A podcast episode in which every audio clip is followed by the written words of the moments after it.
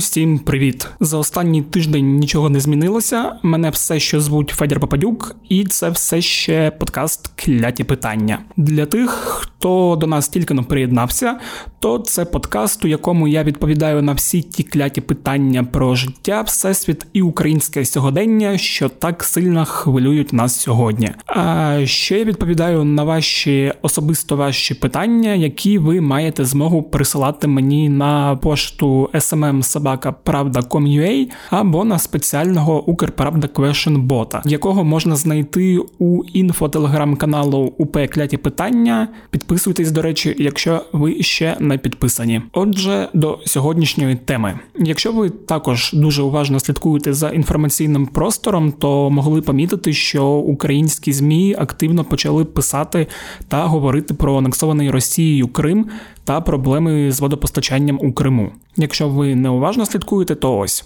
Криму бракує води. Запасів у водосховищах недостатньо, тому влада закликає кримчан економити. Зневоднення у пакунку із руським міром в окупованому Криму. Катастрофа з водою на шостому році. Так звана окупаційна влада Криму заявила, що води у Сімферополі лишилося приблизно на 100 днів. Говорити про проблеми з водопостачанням у Криму почали наприкінці січня цього року, коли підконтрольний Росії так званий Державний комітет по водному господарству і міліорації Криму повідомив про те, що водосховища заповнені на одну третину. Симферополь обеспечен водой максимум на 100 дней. Об этом на оперативно-хозяйственном совещании в администрации города заявил глава Государственного комитета по водному хозяйству и мелиорации Крыма Игорь Вайль. Если говорить о том, что мы не ожидаем осадков до паводкового периода, который у нас ожидается в мае-июне, то у нас запасов где-то 90-100 дней при таком расходе. Игорь Вайль уточнил, что Аянское водохранилище сейчас наполнено примерно на 700 тысяч кубометров при полной наполняемости в 3 миллиона кубометров. Симферопольское водохранилище лишь на треть. Якщо пояснювати дуже коротко, то Крим сьогодні залежить від кліматичних умов. Типу, є опади, є вода. Немає опадів, води не вистачає. А оскільки планета починає ламатися завдяки діяльності людей, то ми помічаємо багато кліматичних змін. Це не тільки у Києві у лютому, як у квітні. У Криму зима цього року теж вийшла дуже сухою, через що з'явилися проблеми з постачанням води. Наприклад, у Сімферополі вирішили відключити гаряче водопостачання і перейти на графік подачі холодної води ввечері і вранці. Глава адміністрації города Елена Проценко отметила, что в связи с этим ведут ограничения подачи воды в многоквартирных домах и частном секторе. Нам главное осадки. Очень важно. Надеемся, конечно, что будет снег, будут дожди и на Божью помощь. Божа допомога. Ну, Божа допомога, вона насправді теж у дефіциті. Усі на неї сподіваються, але на всіх їй не вистачить. Але то таке. Особисто я на цю тему звернув увагу, коли наша редакторка Согіль Мусаєва, яка є кримською татаркою та кримчанкою, репостнула колонку журналіста Павла Казаріна, який теж, до речі, з Криму, е, яку той опублікував на сайті Крим Реалії проєкті Радіо Свобода. Назва колонки Водне непримір'я. Пан Павло пише про те, що туристів Росія може привезти літаками електроенергію поставляти з Краснодарського краю, але водою Крим може забезпечувати тільки материкова Україна, і що планується новий обмін полонених, і що нам можуть запропонувати складний вибір, коли повернення українських громадян буде можливе лише завдяки відновленню водопостачання. І саме тому важливим є те, що виникає питання, чи не вирішить нова українська влада постачати воду у Крим? Бо ще наприкінці січня керівник бюджетного комітету Верховної Ради Юрій Арістов у коментарі програми схеми заявляв, що при формуванні бюджету розглядалася ідея продажу води не то в Росію, не то в Крим, і звучало це так, наче він не може визначитися український Крим чи російський. Була ідея продавати воду. Ізраїльтяне продають воду в через практически воюющую страну, зарабатывают. То есть они фактически решают свои социальные проблемы за счет такого. Может быть и здесь. Вы да. хотели воду продавати куда? Ну, вот в Россию, допустим. Вот я как, как вариант смотрю, что есть такая история. Чи в Крим? В Крым, Крым, да. Речь шла о Крыме, Так в Росії чи в Крим? в Крым. А Крим чий? Ну, наш Крым, ну, это безусловно. І це теж не може не насторожувати, хоч він згодом і запевнив, що це була проста ідея, і зараз питання не обговорюється. І якщо Зеленському та його команді і справді доведеться робити такий вибір, постачати воду у Крим в обмін на якісь поступки з боку Росії, то реакція буде вибуховою. Це вже продемонструвала реакція на заяву Давида Арахамії, лідера фракції Слуга народу у ефірі каналу Прямий. Яка буде особисто ваша позиція? Ваша, не фракції, ваша позиція. Моя особиста позиція, якщо дати воду в, Хри, в Крим, але е, мати велике. е, Велику якусь перевагу в перемовинах по Донбасу. Ну я вважаю, я буду моя особиста позиція, що я буду вважати це достатнім компромісом. Ну я б я б я б на, на, на таке пішов. Тому що в Криму так чи інакше водою будуть користуватись громадяни України. Проактивна частина Фейсбуку почала відразу обурюватися, що Арахамія робить такі заяви не просто так. Мов часто так працює влада, коли хоче вкинути якусь непопулярну ідею і подивитись, яка буде реакція, і що Зеленський готовий здати країну і взагалі кого ви обрали, і а Е, саме Арахамія почав виправдовуватись, що це його суб'єктивна думка, і він не сам це сказав, а відповідав на питання ведучого. Йому почали казати у відповідь, що взагалі-то ви голова фракції, ляпати суб'єктивні думки не маєте права. Там же потім за Рахамію відповів герой нашого попереднього подкасту Андрій Єрмак у статусі голови офісу президента. Сподіваюсь, що побачу Давида, спитаю в нього, що він мав на увазі. Але я можу вам сказати, що е, вчора це була особиста думка Давіда Раха. Ну і чи була це перевірка суспільства, чи то Арахамія просто ляпнув суб'єктивно свою точку зору, відповісти важко, бо ми ж не знаємо, а без фактів все інше лише припущення та певна вирогідність. Але головне не це. Після того, як скандал з Арахамією трошки вщух, головним залишається питання: чи має Україна пускати воду у Крим? Про це ми поговоримо разом з. А, трохи згодом. Почекайте, зараз історію розповім.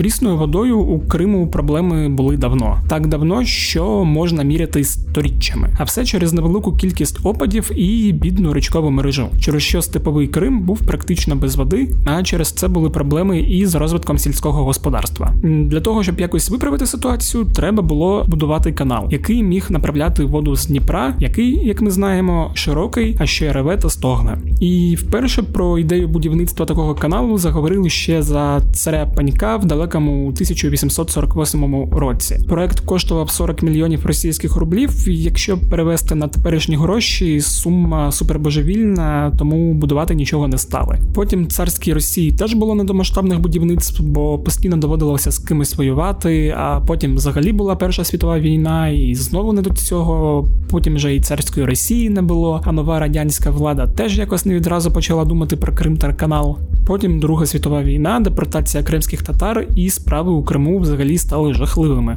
У 1945 році Крим був занедбаний, зруйнований і майже не населений. Важка економічна ситуація у Криму і стала однією з головних причин, чому Крим у 1954 році приєднали до України. Хто не в курсі, його передали з наступним формулюванням, враховуючи спільність економіки, територіальну близькість та тісні господарські та культурні зв'язки між Кримською областю та Українською РСР. У 2014 році кримський історик Петро Вольвач для історичної правди писав наступне: якщо говорити образно, у 1954 році на зруйновану війною Україну Кремль накинув ще одне економічне ярмо, змусивши відбудовувати ще й вкрай занедбаний російською РФСР Крим. Швидке економічне піднесення всіх галузей виробництва вже в перше десятиліття після передачі Криму Україні найвагоміший доказ вирішального внеску українського народу в післявоєнне відродження півострова. А краєзнавець Станіслав Цалику, в блозі історика BBC, теж заявляв, що протягом шести десятиліть з 54 по 2014 Україна зробила в Криму більше ніж Російська імперія і Радянський Союз разом узяті за попередні 170 років. У цьому економічному відновленні Криму якраз і допоміг північно-кримський канал. А рішення про будівництво північно-кримського каналу довжиною 402 кілометри було прийнято ще за усатого вождя 21 вересня 1950 року постановою ЦК ВКПБ у Раді міністрів РСРСР СР. СР. Але пройде ще 11 років, і у лютому 61-го року пленом Кримського обкому партії оголосить це всенародним будівництвом і почнуть будувати. Перша черга будівництва була закінчена у 1975 році. Потім ще була побудована друга черга. Почали, але не закінчили будувати третю чергу. А до четвертої так і не добиралися. Ну а там потім і совок розвалився. Північно-кримський канал збільшив четверо зрощувальні площі Кримської області. Завдяки каналу було започатковане риборозведення, закладені садки та виноградники. Врожайність зернових зросла в 4-5 разів. 80% е, води каналу використовувалося для потреб аграріїв, з них 60% для вирощування рису. Е, саме цим каналом Крим отримував десь 85% всієї води з материкової України. Е, зокрема, 2013 року Крим загалом зібрав з різних джерел півтора мільярди кубометрів води. При цьому за рахунок своїх ресурсів півострів забезпечувався лише на 13%, а інший обсяг йшов з Дніпра. Всю цю історію історію припинило військове вторгнення Росії в Крим, яке почалося рівно 6 років тому. У Сімферополі захопили парламент та уряд Криму. Будівлі зайняли декілька десятків озброєних людей в уніформі без розпізнавальних знаків. На будівлях парламенту та уряду підняті російські прапори. На початку російської окупації півострова Україна перекрила постачання води. По Хрущовській повертати річки взялася самопроголошена кримська влада. Вона звинуватила Київ у навмисному обмеженні постачань води на півострів. Київ стверджує зворотнє в Криму крадуть воду з північно-кримського каналу та не платять по боргах. Аграрії скаржаться, поливати посіви нема чим. У деяких містах виник дефіцит питної води. Окупанти заявляли, що Крим не потребує водопостачання хунти. Півострів може забезпечуватися водами з Краснодарського краю та підземними джерелами. Проте кримські урядовці рапортують, півострів більше не залежить від е, постачання питної води з України. Мовляв, бурять нові свердловини, перекидують воду з водосховищ та змінюють напрямки річок. Але потім в Криму зрозуміли, що ні, не можуть, і так званий голова Криму Сергій Аксьонов почав заявляти про важку ситуацію. Плюс паралельно з цим Росія намагалася змусити Україну відновити водопостачання до Криму на власних умовах. Так, 1 липня 2017 року секретар Ради безпеки Росії Микола Патруша звинуватив недружню Україну в спробах дестабілізувати обстановку в регіоні. Е, в цілому за 6 років анексії Криму кількість води, яка йде на потреби сільського господарства, суттєво скоротилась відбулося. Щоб ви розуміли, після окупації об'єми води, які йшли на зрощення земель, катастрофічно зменшились з 520 мільйонів кубометрів у 2013 році до 13 мільйонів у 2015.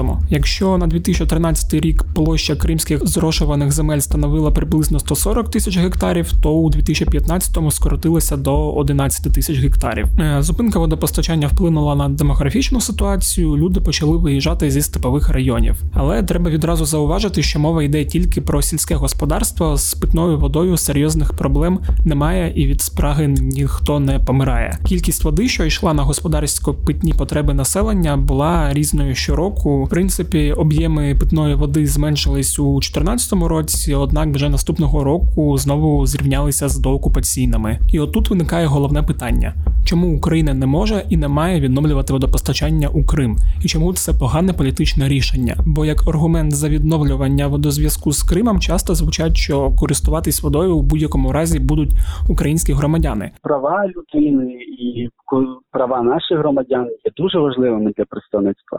Розповідає Антон Кориневич. Він є постійним представником президента в Автономній Республіці Крим. А, Але ми можемо відповісти на це, що а, зараз територія тимчасово е, територія автономної Республіки Крим та міста Севастополя є тимчасово окупованим Російською Федерацією. Відповідно, Російська Федерація як держава-окупант за міжнародним гуманітарним правом правом збройних конфліктів за четвертою Женевською конвенцією від 20-го е, від 12-го, вибачте, серпня 1949 року. А четверта Женевська конвенція якраз стосується захисту цивільного населення під час війни, має зобов'язання утримувати територію, яку вона окупувала. Ми Російську Федерацію в Крим не звали. Відповідно, Російська Федерація як держава-окупант повинна сама вирішувати ці питання.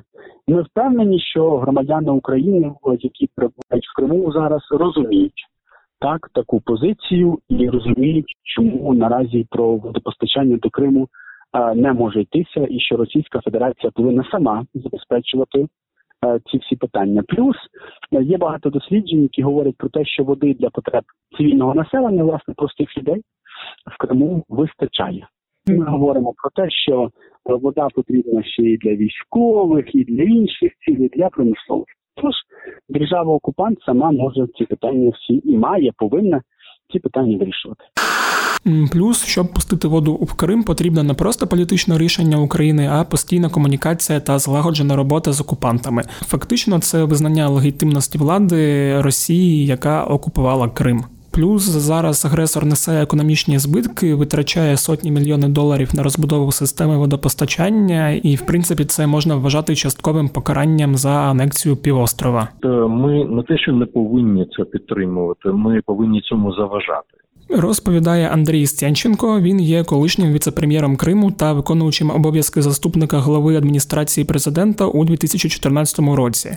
Також займався перекриттям постачання води у Крим тому що завдання Кремля е, знизити дотацію е, на утримання нашої е, території, яку вони захопили. А наше завдання якраз зробити так, щоб Крим для них був як валіза без ручки, яку вже ну неможливо далі тримати. І найбільше важив впливу в цьому питанні це вода. Навіть електроенергія це дуже важливо. І те, що там стільки тягнув Порошенка, і була ця ганебна торгівля електроенергії, це допомагало агресору утримувати Крим і допомагало заощаджувати гроші, за які потім вбивали наших солдат і цивільних на Донбасі. Так ось, е, що стосується, наприклад, води, це проблема, яка технічно е, не води електроенергії. Це проблема, яка технічно може бути вирішена. І коли впали ці опори, е, пам'ятаєте, на е, лінії магістралі електропередач, то е, тоді міністр енергетики Росії, такий пан Новак, дав інтерв'ю, де він казав, що для того, щоб забезпечити стабільне енергопостачання енергозабезпечення Криму без подачі електроенергії з материкової частини України необхідно інвестувати приблизно 300 мільярдів рублів. На той час це сума була десь на рівні там 8 е, мільярдів доларів за тим курсом. Ну, уявіть собі, це для електроенергії. Тепер стосовно води, питання води не може бути вирішено ніяким чином, оскільки вони не витрошнули грошей, але кардинально вони не можуть вирішити. За 6 е, років війни, от те, що ми перекрили е, подачу води до Криму, це з'явилось ну, най, е, найефективнішою ну, засібом тиску на державу агресора засібом не військового характеру. От коли там щось починають розповідати про воду, там переводити, а от ми тут доходи бюджету, Треба розуміти, що питання води в Крим це не питання грошей, це питання е, визнання. Е, остаточного визнання втрати Криму, тобто відмови від Криму. Якщо відновиться водопостачання, це ну дорівнює відмови від Криму. І нам нам потім в світі ніхто про це вже не буде обговорювати питання Криму. Це перше. І по-друге, Е, відновлення води до Криму це питання крові, а не води, тому що е, якщо е, відновляється водопостачання, це означає, що Кремль буде заощаджувати шалені гроші на утриманні Криму, який дуже дорого зараз обходиться, і ці гроші підуть на війну з Україною вже на сході, на диверсії, на, на будь-що. І це потребує десятків і десятків мільярдів доларів. І на це не здатний сьогодні російський бюджет. Не здатний. Тому вони постійно хитають ситуацію. Тому вони намагались за хабарі відкрити неодноразово. Відкрите водопостачання Крима різними. Ну хабарі можуть бути різні, і гроші, і політичні хабарі різні. Ну, принаймні, мені про декілька спроб грошами ці хабарі надавати. Ось і тому, що вони розуміють, що вони не можуть вирішити, вони не зможуть утримувати Крим.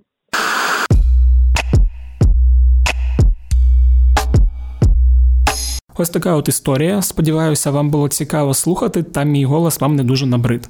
Взагалі, пишіть мені, як вам такий формат, бо цього року його буде трошки більше. Ну або якщо ви усі напишете це дуже погано, то не буде. Бо взагалі планувалося, що кляті питання будуть такими відразу з першого епізоду, але мені для цього знадобилося трошки більше часу.